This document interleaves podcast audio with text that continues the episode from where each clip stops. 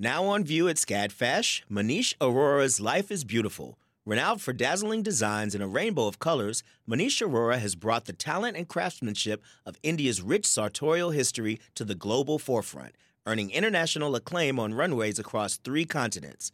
Designing in India since the 1990s, Arora's glittering garments celebrate extravagant expressions of self through varied materials, techniques, and silhouettes in a triumphant union of Western and Eastern aesthetics adapted to today's multicultural society with a touch of humor. Find out more at scadfash.org.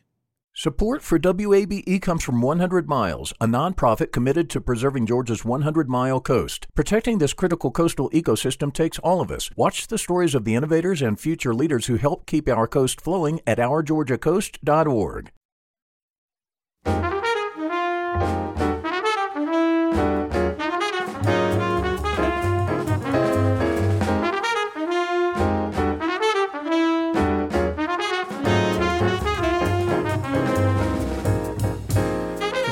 WABE in Atlanta. This is City Lights.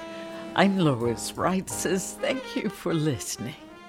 In basketball, the word flex is a strategy of tight, coordinated passes set up with a chance to score.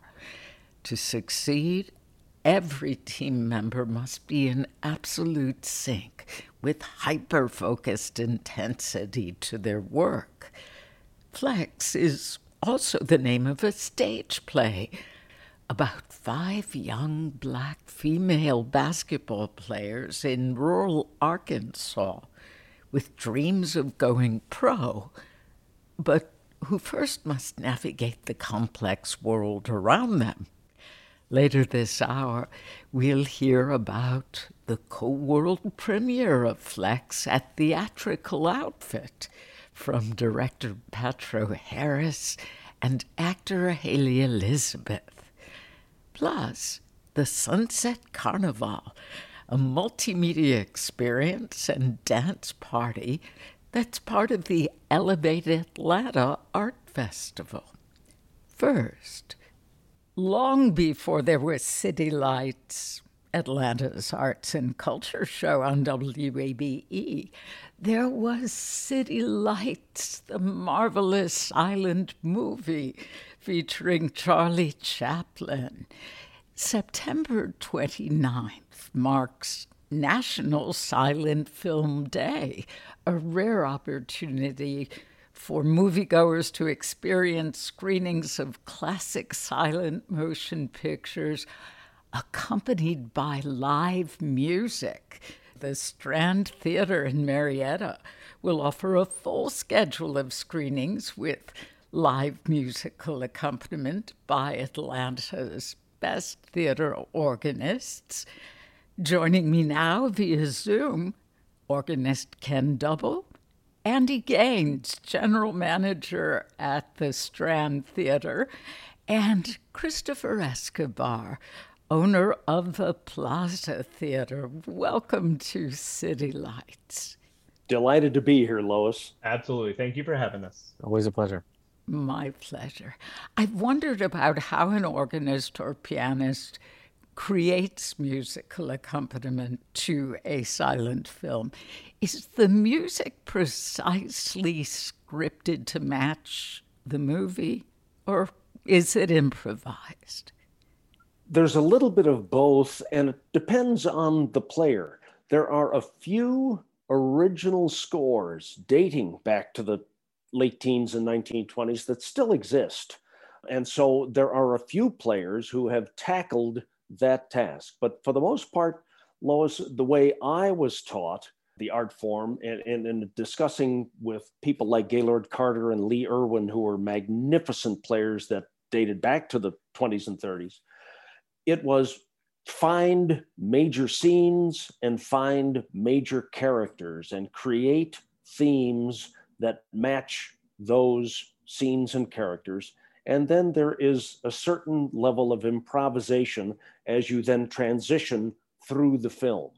But it becomes based on major themes, much like if you're watching a great talkie, so to speak, and you hear the great Max Steiner score and the great John Williams scores, you'll hear repetitive themes throughout the background of a talkie. We do the same thing in silent film with the same key, augment what's happening, don't overplay what's happening on the screen. Hmm. I read that silent films sometimes were released with cue sheets for accompanists, and those contain notes on what kind of music to play at specific moments in the film. In the movies you are accompanying, Ken, are you using any original cue sheets or playing any material specifically composed for that film when it was made? Uh, no, I am working off of themes that I have created for. So, to a certain degree, it's an original score.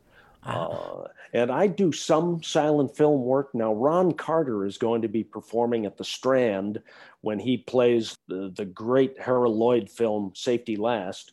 And Ron does a lot of research and background work and a lot of preparation because he does a lot more silent film work than I do.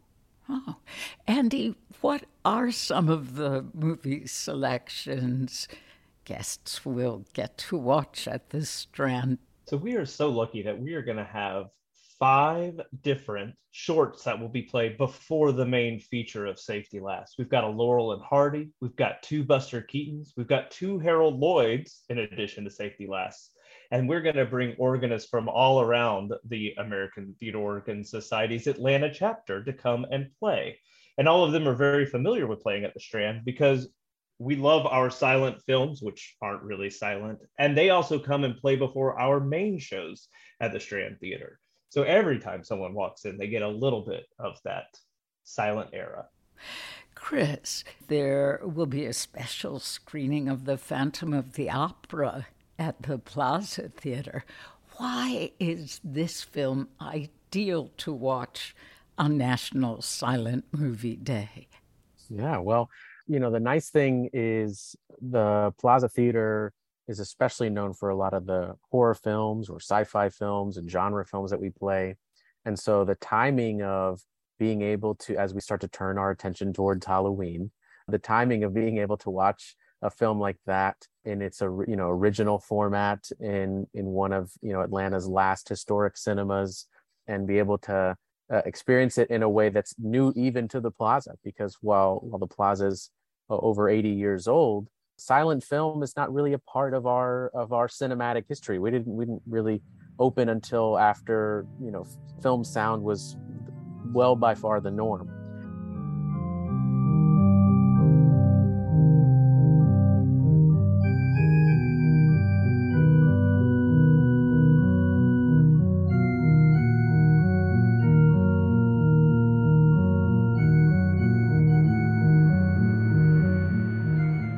So it's a little bit of old, a little bit of new, and a, and a great way to to be, you know, watching this film, experiencing it.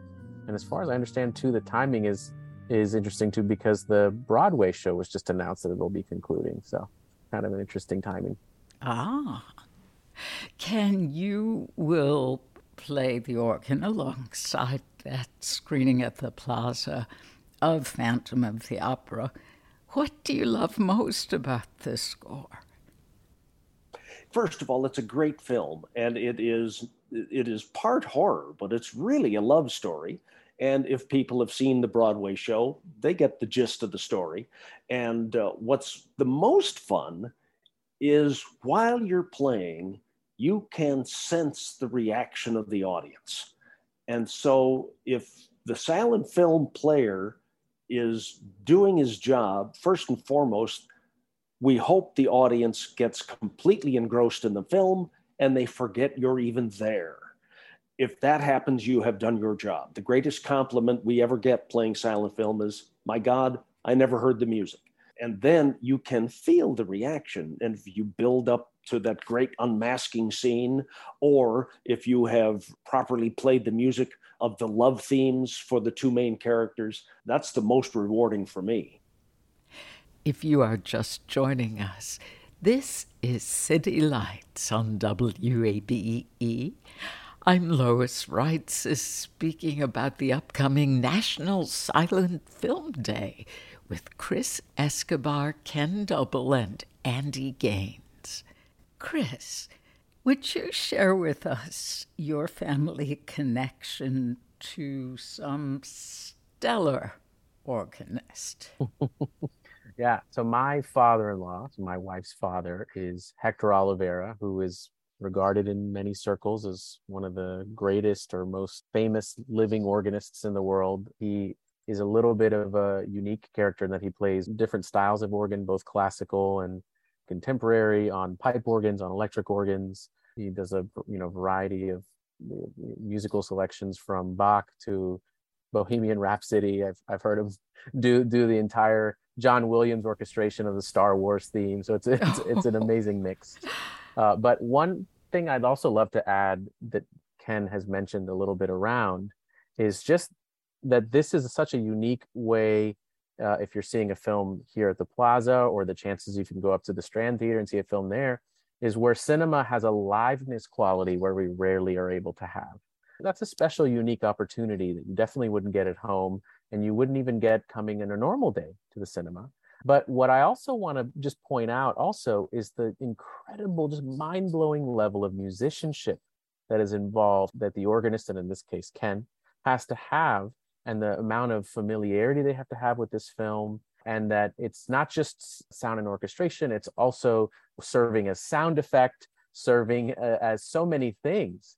And, and they have to be able to do it. And the nice thing is that they can they can as ken was saying respond to the energy of the audience and there is that liveness quality and so it's not just that they can perform you know what's on the page or what they know and it's not that they that it would be the same 100% of the time no matter how many times they, they do the show there's always that liveness quality and that it, it, it it's going to change and live and be kind of in, much more like you would live theater or a concert or things like that so it's very it's very unique very active experience for musician and viewer the Plaza Theater has its own digital theater organ. How did you come to acquire it?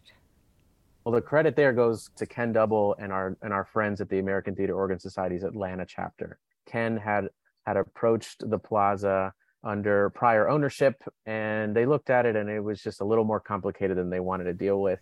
And so, one of the first phone calls I made when I was actually going to be able to purchase the plaza back in 2017 was to Ken and to go, hey, remember that thing we tried to do? Is that still possible? Can we do it? So I don't know if Ken, you want to speak to that. So, uh, my history as the president of the American Theater Organ Society for 10 years, the international organization, put me in touch with a lot of people, including a, a, a person who had a three manual Allen digital theater organ that he needed to find a new home for, and he was willing to make the donation. So it came to our chapter, and we acquired it. And it was a little bit of kismet. Where can we find a place to put this where it can be heard and enjoyed by the public and enjoyed by our chapter here in Atlanta? And there was Chris Escobar, the son in law of the great Hector Olivera, with a great theater that we could place this electronic organ in. And it sounds magnificent in the space and so uh, a lot of dominoes fell in the right direction. And it was very similar to what happened 12, 13 years before uh, at the Earl Smith uh, Strand Theater. Wow. I should also add that when Ken and I originally, you know, talked about this, I consulted my father-in-law and he said, "Well, only accept the organ if it's a Lyn Larsen signature series Allen organ." and that's exactly what it was. And he said okay then you're you're in good shape. And we're also very excited on a related note because my father back during the save the fox campaign i mean he did a hector olivera concert. I mean he, he actually got to announce that the fox ha- had now crossed that line of being saved so it's a kind of an interesting family tie back there and, and now with with ken being there we're actually going to have him here on october 23rd to do what's actually now going to be officially our dedication concert for the organ. So I know that's skipping ahead a little bit, but it's kind of an interesting way of that coming back full circle. Very special. Moving pictures on screens dominate our lives every day. It, the, the, very word film means something different now than it did in the silent film era. CGI blockbusters and TikTok videos come to mind as examples of how profoundly film has changed as an art form. How might you introduce silent film to a younger audience member in a way that might help them appreciate this chapter of film history? Yeah, I would love to talk about that. We've had an ongoing silent film series with live organ accompaniment for 13 years and more than 80 feature length films.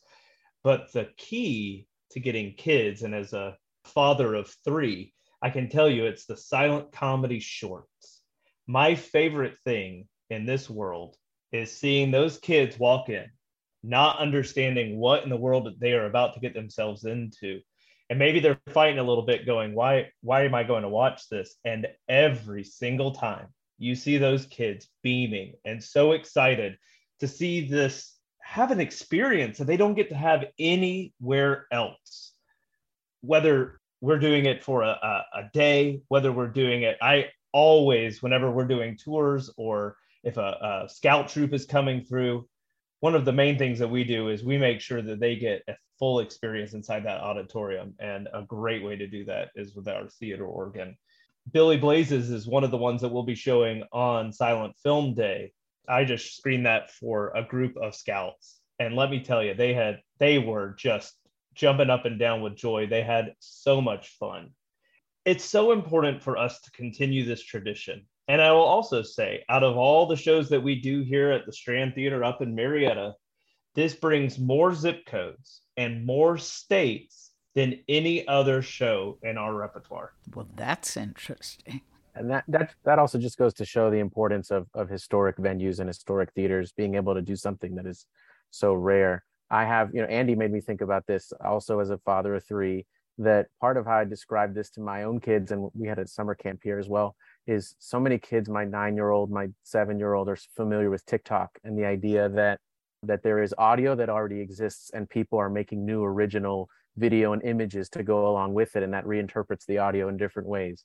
Essentially that's what we have here is a film that already exists the image already exists but the organist is now making new audio that interprets and interacts with the image in a new and interesting way so it is creating as well as recreating the film historian David Pierce said the silent cinema was not a primitive form of filmmaking waiting for better technology to appear, but an alternate form of storytelling. What can a silent film give us that no other storytelling medium can? Oh, that's an interesting question. Chris? I can I can start an offer that just, you know, one of the criticisms of what sound did to motion pictures has always been that it that it now chained the camera and chained the image in a way that it had not been before that both physically cameras were not able to to move or had to be sectioned off and eventually that that eased up. But it restricted now that the way the audience was receiving the information was now much more reliant on hearing dialogue and hearing the sound. And it's obviously introduced a, a whole variety of creative tools to work with. And eventually you know the sound design caught up with with image design. But in a silent film the image is first and foremost. And what's being told visually is in the driver's seat and then and then you have the organist have the, the extreme challenge of catching up with that and accompanying that and supplementing and, and filling in gaps and that's really i think where the wizardry wizardry comes with somebody like ken a hundred years later trying to both capture what existed and what was intended but also maybe how to make it connect today. Ken, do you want to talk to, about that? Well, all I'm going to say is the great actress Lillian Gish always felt that the minute the actors began to talk, much of their acting ability disappeared. Hmm. I would also just love to add, and this is what we tell for the first timers language spoken, that's the language of your brain. But music, that's the expression of your soul. And so when you come to a silent film, you don't need to be able to read everything. You just need to experience it. And having music being a driving force in that allows anyone from two years old up to a hundred to experience that same thing and understand the emotion behind what's happening. So it makes it powerful. Chris Escobar, owner of the Plaza Theater, organist Ken Double, and Andy Gaines, general manager at the Strand Theater. National Silent Film Day is Thursday, September 29th, and more information is on our website, wabe.org slash citylights. In a moment, the basketball court comes to the stage in theatrical outfits co world premiere of Flex. Amplifying Atlanta, this is WABE.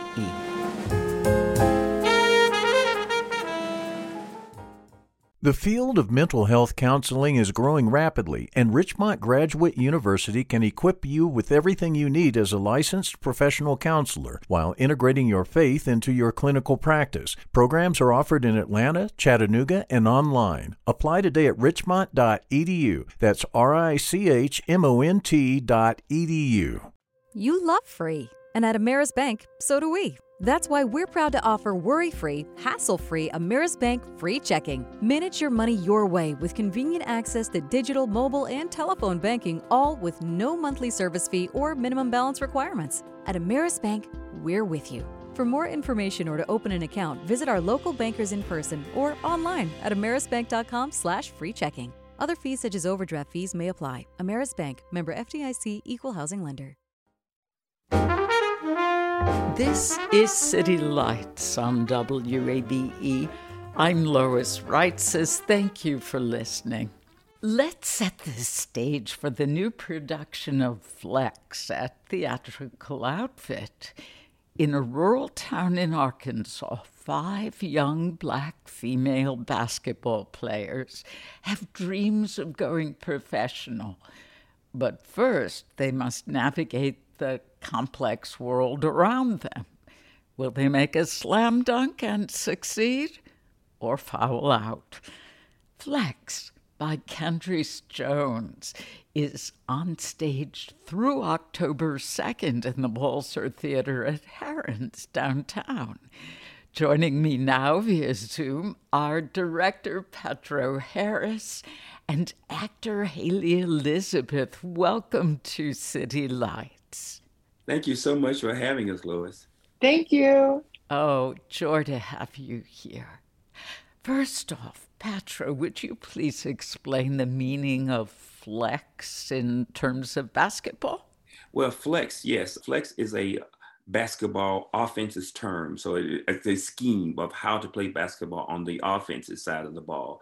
It's often associated with replacement system that one person has the ball, they pass the ball so quickly that the opponents can't keep up with it. And they often said in the play, flex. So we can absolutely run that particular play. So you can't keep up with it. That's why it's been so wildly successful in the 90s. Oh, wow. And I wondered, Haley, did you play basketball before taking on this role? I did play a little bit of basketball. It was mostly park and you know community leagues as a middle schooler elementary and i did a few years in high school. That's about as far as i got. Are you a fan?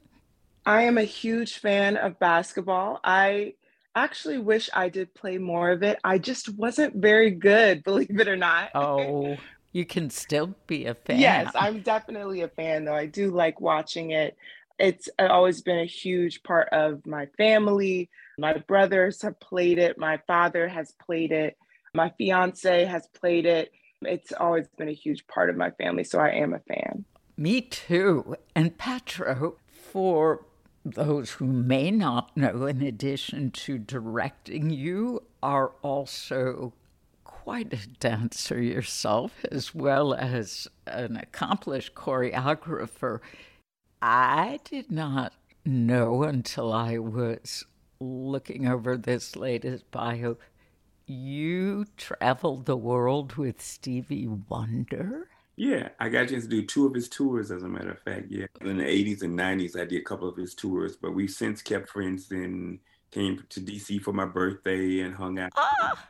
That stuff. So uh, he, he's a good dude. And and he did birthday. Did, did he perform that for your birthday? Well, actually, they sang it. We went to the Cheesecake Factory. I think my first time being in the society column of the Washington Post. You know. Oh my. Oh my, yeah. So uh, that was good. But he's I learned a lot of stuff from him. Being my first major job was such an artist like that. You know. Wow. Well, that's quite a first. Did you play basketball as well? Well, yes, sports, and I grew up in Alabama, and sports was our way to get outside. So, and as uh, Haley said, just sandlock, you know, just playing, doing whatever. I wasn't the best shooter, but man, I could jump like crazy.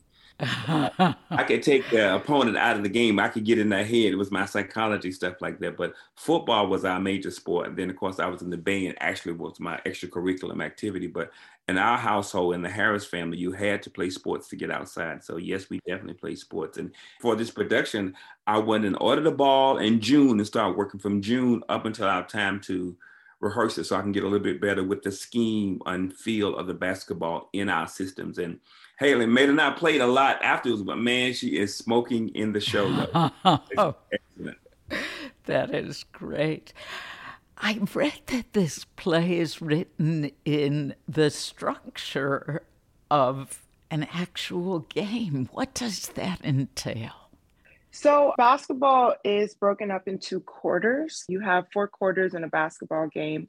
And so, the way that Miss Candrice has set up this play is we do have quarters instead of, I guess you can say, acts or scenes.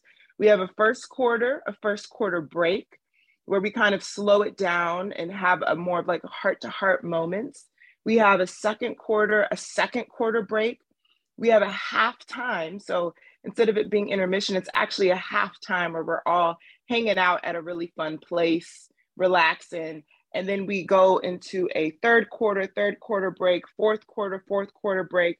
And then we finally have an overtime, which is not guaranteed in every game.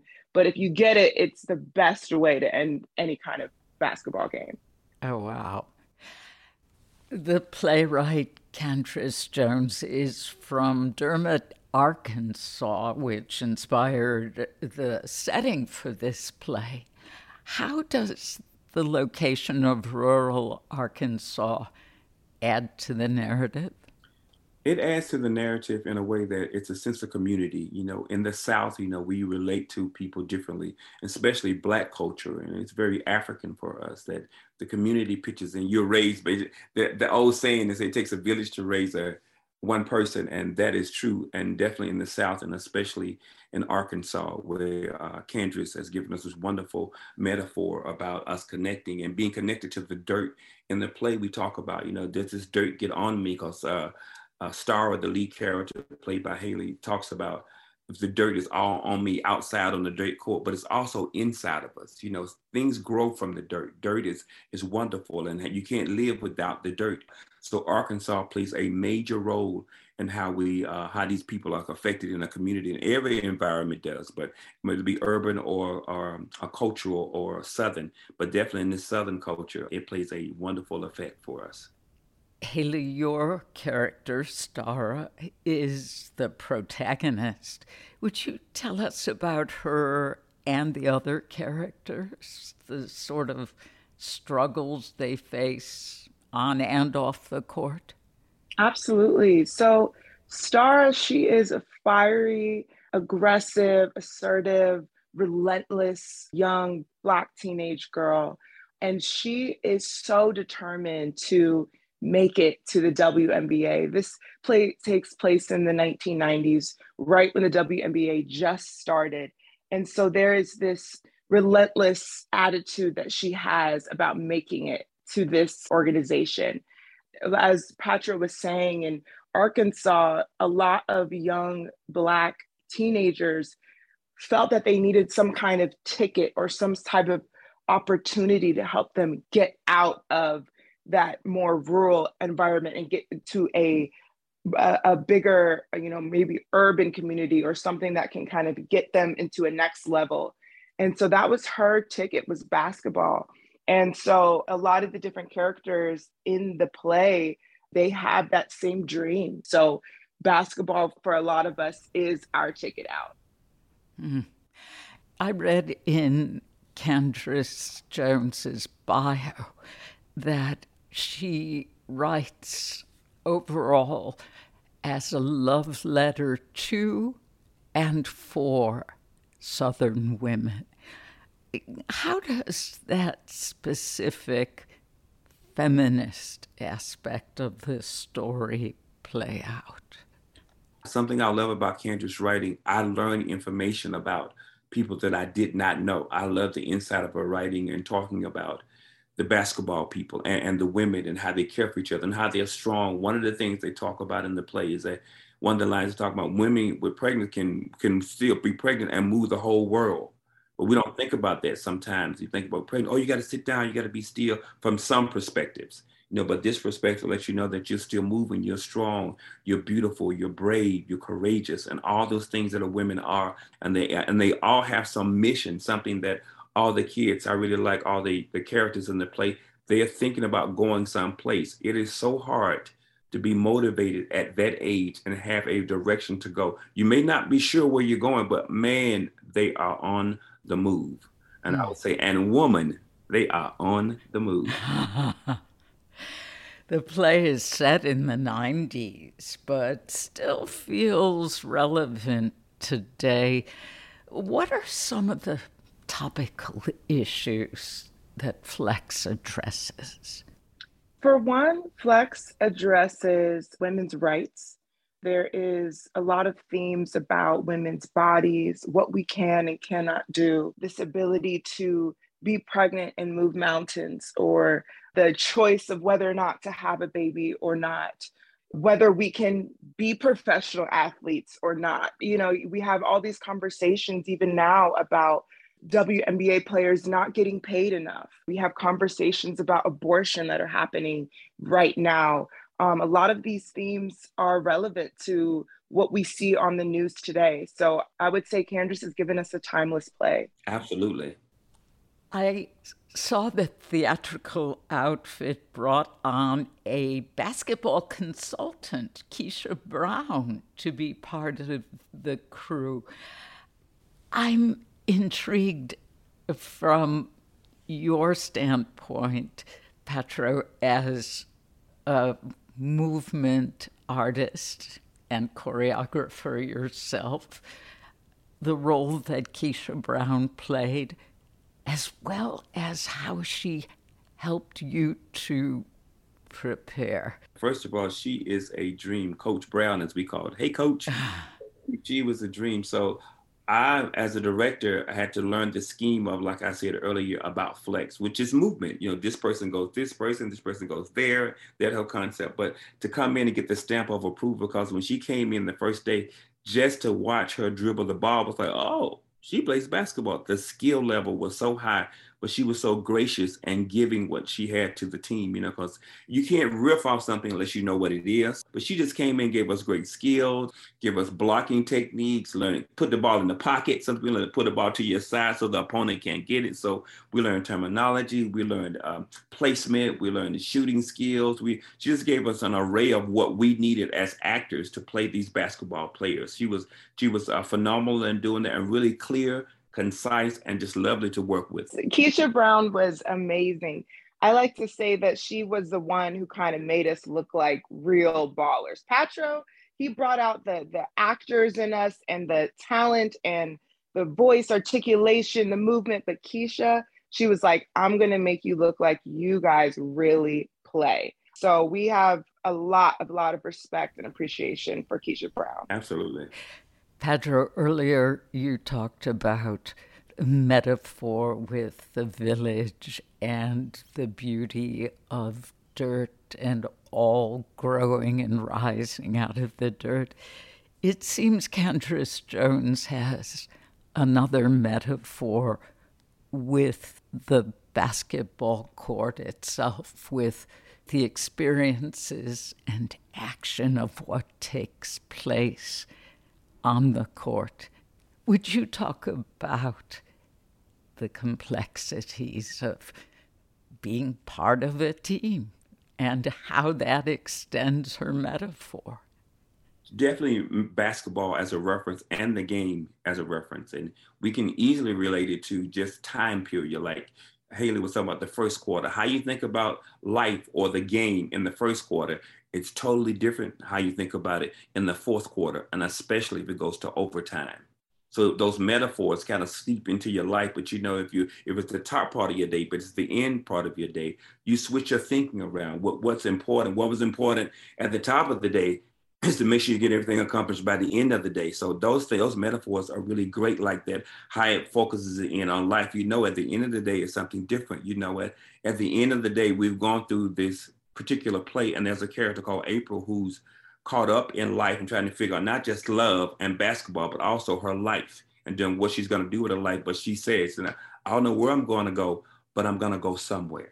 And that's just a beautiful element of knowing that maybe you may not be in the WNBA, maybe you may not be basketball as a life, but you are going someplace on the planet. So that's a beautiful, beautiful metaphor how it ties basketball and life and love all together. Haley? Something that I specifically loved about Candrice's play was her use of basketball language as almost stage direction for each dialogue. So, whenever a character speaks, she provided basketball language, such as protecting the space or or making a block or going for the shot all of those little small basketball movements were tied to every single dialogue in the first quarter of the play. And it wasn't so that you were necessarily doing those basketball moves, it was more of motivation for each actor so that they can understand what those words mean and how that relates to the game. From a basketball player's mind, the way that we protect the space, the way that we play in the paint, quote unquote, is very similar to how we move in the world. And so when you're able to kind of connect those two worlds, it helps a basketball player understand life and then an actor understand basketball. So they were just constantly complementing each other, those two worlds. And I really did appreciate that. Yeah. Director Patdro Harris and actor Hayley Elizabeth. Theatrical Outfit's co world premiere of Flex is on stage through October 2nd in the Balzer Theater at Herren's downtown.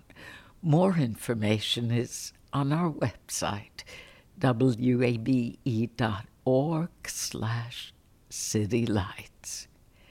Coming up, we'll hear about the Sunset Carnival, a multimedia experience and dance party, which is part of this year's Elevate Atlanta Art Festival.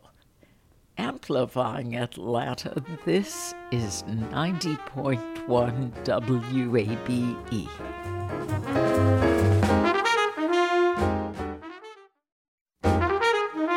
This is City Lights on WABE. I'm Lois Reitzes. Thank you for being here. Since 2011, Atlanta's Public Arts Festival, Elevate, has brought unique quality experiences to our city.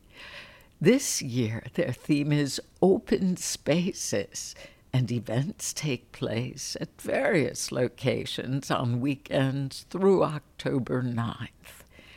New this year is the Sunset Carnival a multimedia experience and dance party taking place at Ali Events at Lakewood this Sunday, September 25th.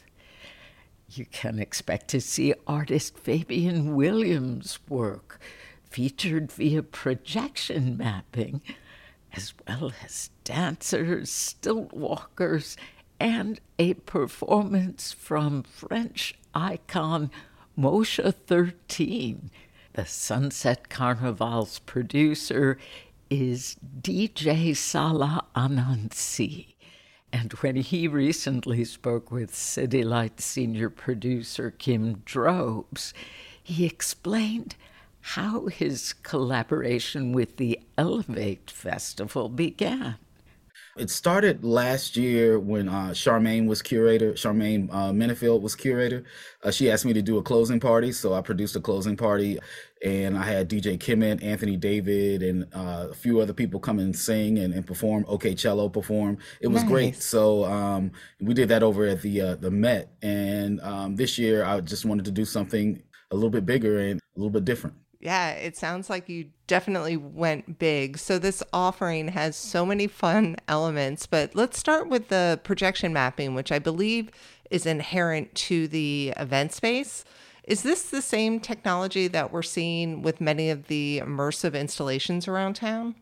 Yes, it is. So, they have, I think it's 12 cameras that that map the whole I mean 12 projectors that map the whole room um, mm. It's amazing. I mean, again, Ali at events at Lakewood, they, you know, they do it for weddings, they do it for everything. So uh, when I knew that they had that, I wanted to come in and use it, and I, and they they were the perfect place to do it. So I mean, other places can do it, but they're the ones I wanted to use.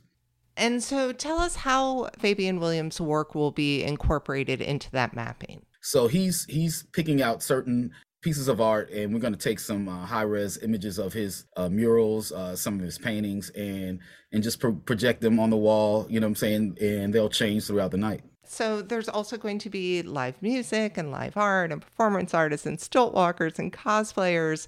Is there a theme to what the cosplayers will be dressed as well, the, um, it's really based on Fabian's art. So right now he's oh. in a, a, a, futuristic period. So uh, most of us, you know, there'll be there'll be lights in there, just like city lights. We're gonna be lights uh, hmm. going, and all, almost like a futuristic carnival and a futuristic performance artist. You know, contortionists, stilt walkers, uh, dancers. Uh, we have an aerialist coming, so it's gonna be cool. Can you talk a little about the inspirations you drew upon from African American culture, specifically unique to Atlanta's Lakewood community? Well, the Lakewood community is changing. So I what I was trying to focus on is the new business and the new art uh, things going on in Lakewood because like I mentioned the, the party recovery, uh, there's a spa in the same uh, facility uh, called Iwi Fresh, and we did our closing party there for our, our weekender uh, festival. So you know there's there's a lot of new there's a lot of influx of new artists and new things coming to the area. So i wanted to really highlight that. That was that was why i focused on that area.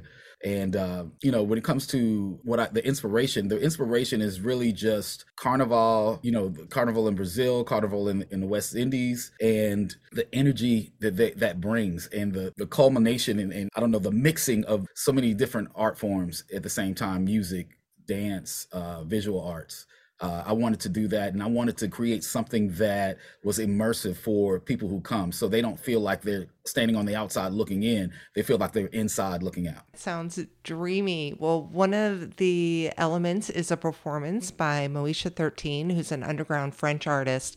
She DJs and she sings and she produces a really unique blend.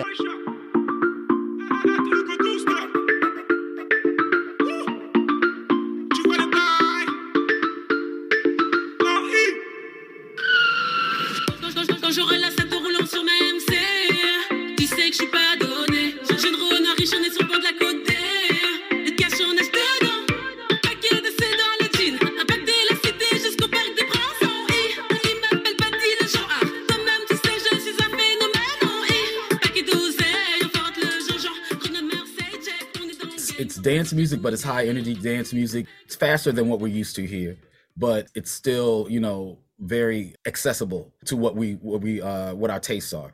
So it's it's very high energy. A lot of that um a lot of that music is coming out of uh East Africa, like Kenya and a few countries in East Africa are doing the same thing.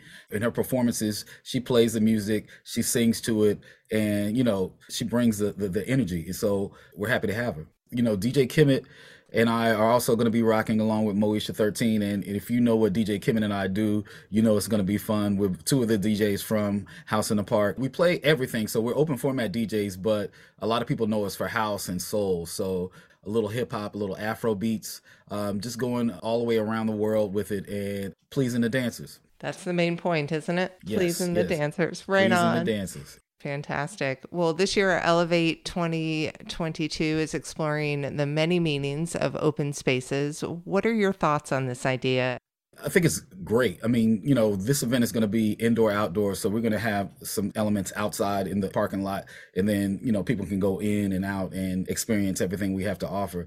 But you know, open spaces is big for me. You know, house in the park. I do a rooftop event called Sunset City Groove. So I love to be out in the elements and I love I love to be in the city, see the sunset, you know, while we're partying. Mm-hmm. It's a beautiful thing and just, you know, to get out and experience Atlanta and how beautiful this city is is it's amazing. And I love what Elevate is doing, making a way for artists to uh, be showcased in the city and, you know, it's a beautiful thing. I grew up here and I always remember murals and then there was a period where everything went away and now it's back and I love it. DJ Salah Ananse, producer of the Sunset Carnival, a multimedia dance party experience that's part of this year's Elevate Art Festival. The event is this Sunday, September 25th, from 6 to 11 p.m. at Ali Events at Lakewood. More information is on our website, wabe.org slash citylights. Time now for our series Speaking of Music, where we get to hear from Atlanta musicians in their own words.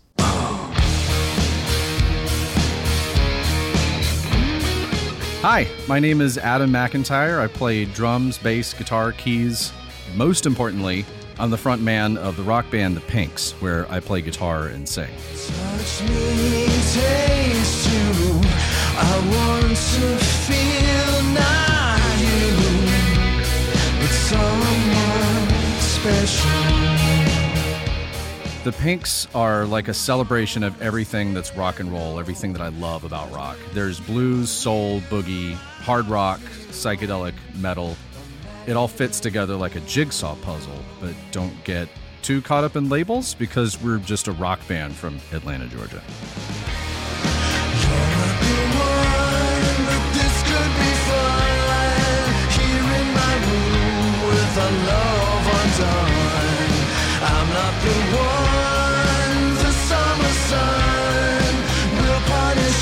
for what can't be undone. When I was about nine years old, I was graciously invited up on stage with Bobby Moore and the Rhythm Aces. And they showed me where to put my fingers and when to play. And they really didn't have to do that. These guys had had a hit searching for my baby on Chess Records, actually, in the 1960s. But their kindness put me in front of an enthusiastic audience for the first time and when I got home that night, I couldn't sleep. I just wanted to do that again every night for the rest of my life.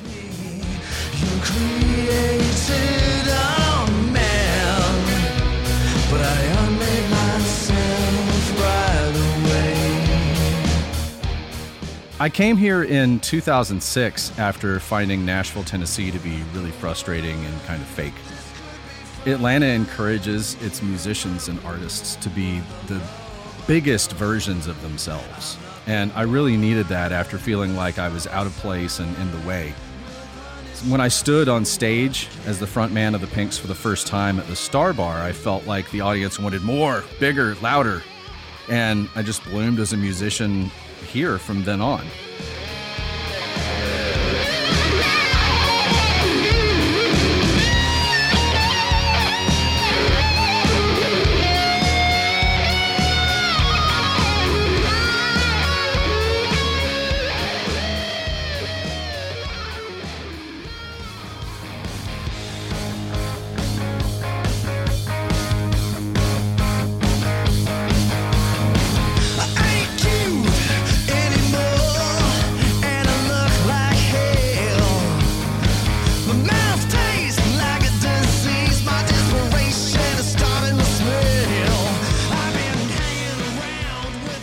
I've been going to the Earl, Boggs, the Star Bar, and Smith's Old Bar, but with very few exceptions, I think I enjoy myself at pretty much every venue here.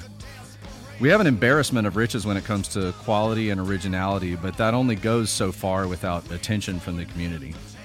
I feel like if the developers that want to bring people to the funky, fun, and freaky little Five Points area succeed in dismantling the community center that is the Star Bar, they'll effectively remove the major component that makes Little Five Points special. It's like building a neighborhood called Beautiful Oaks and then cutting down the whole forest to do so. Support live music wherever you find it.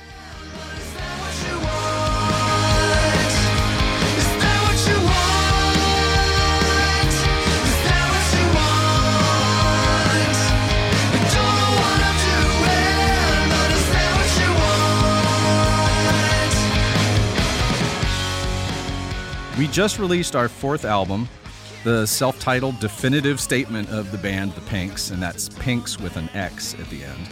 We have a show at the East Atlanta Strut on Saturday, September 24th at 2:45 p.m. We released a music video for the first single for the record, uh, Break Your Heart, a month ago, and we have a new video coming for Is That What You Want in a couple weeks. You can find links to our music videos and more information at www.thepinksrock.com.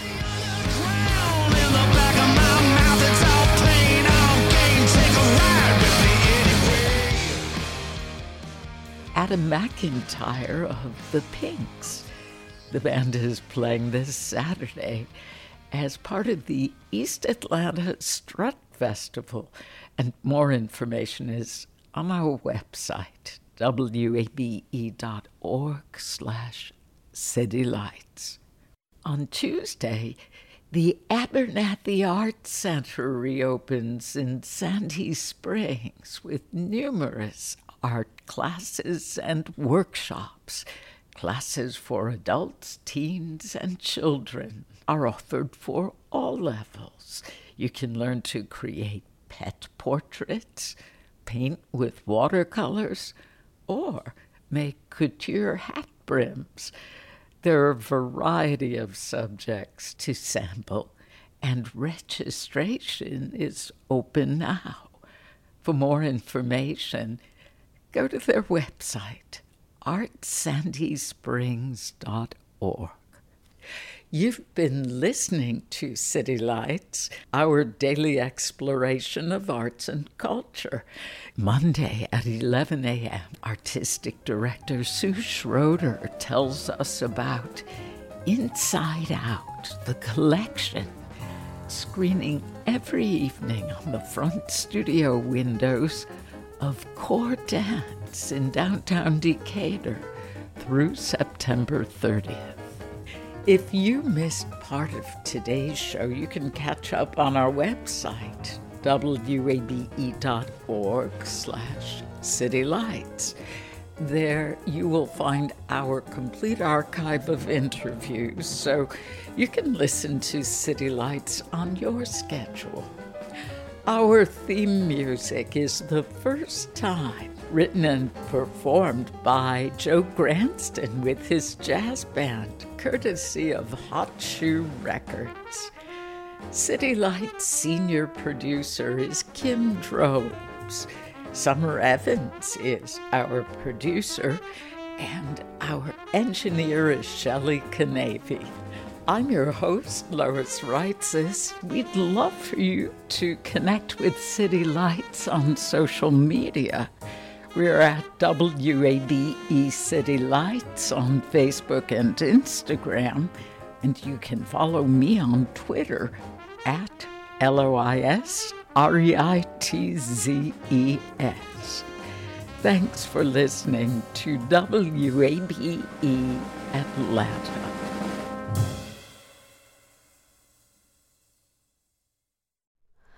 Hi, it's Terry Gross, the host of Fresh Air. We bring you in depth, long form interviews with actors, directors, musicians, authors, journalists, and more.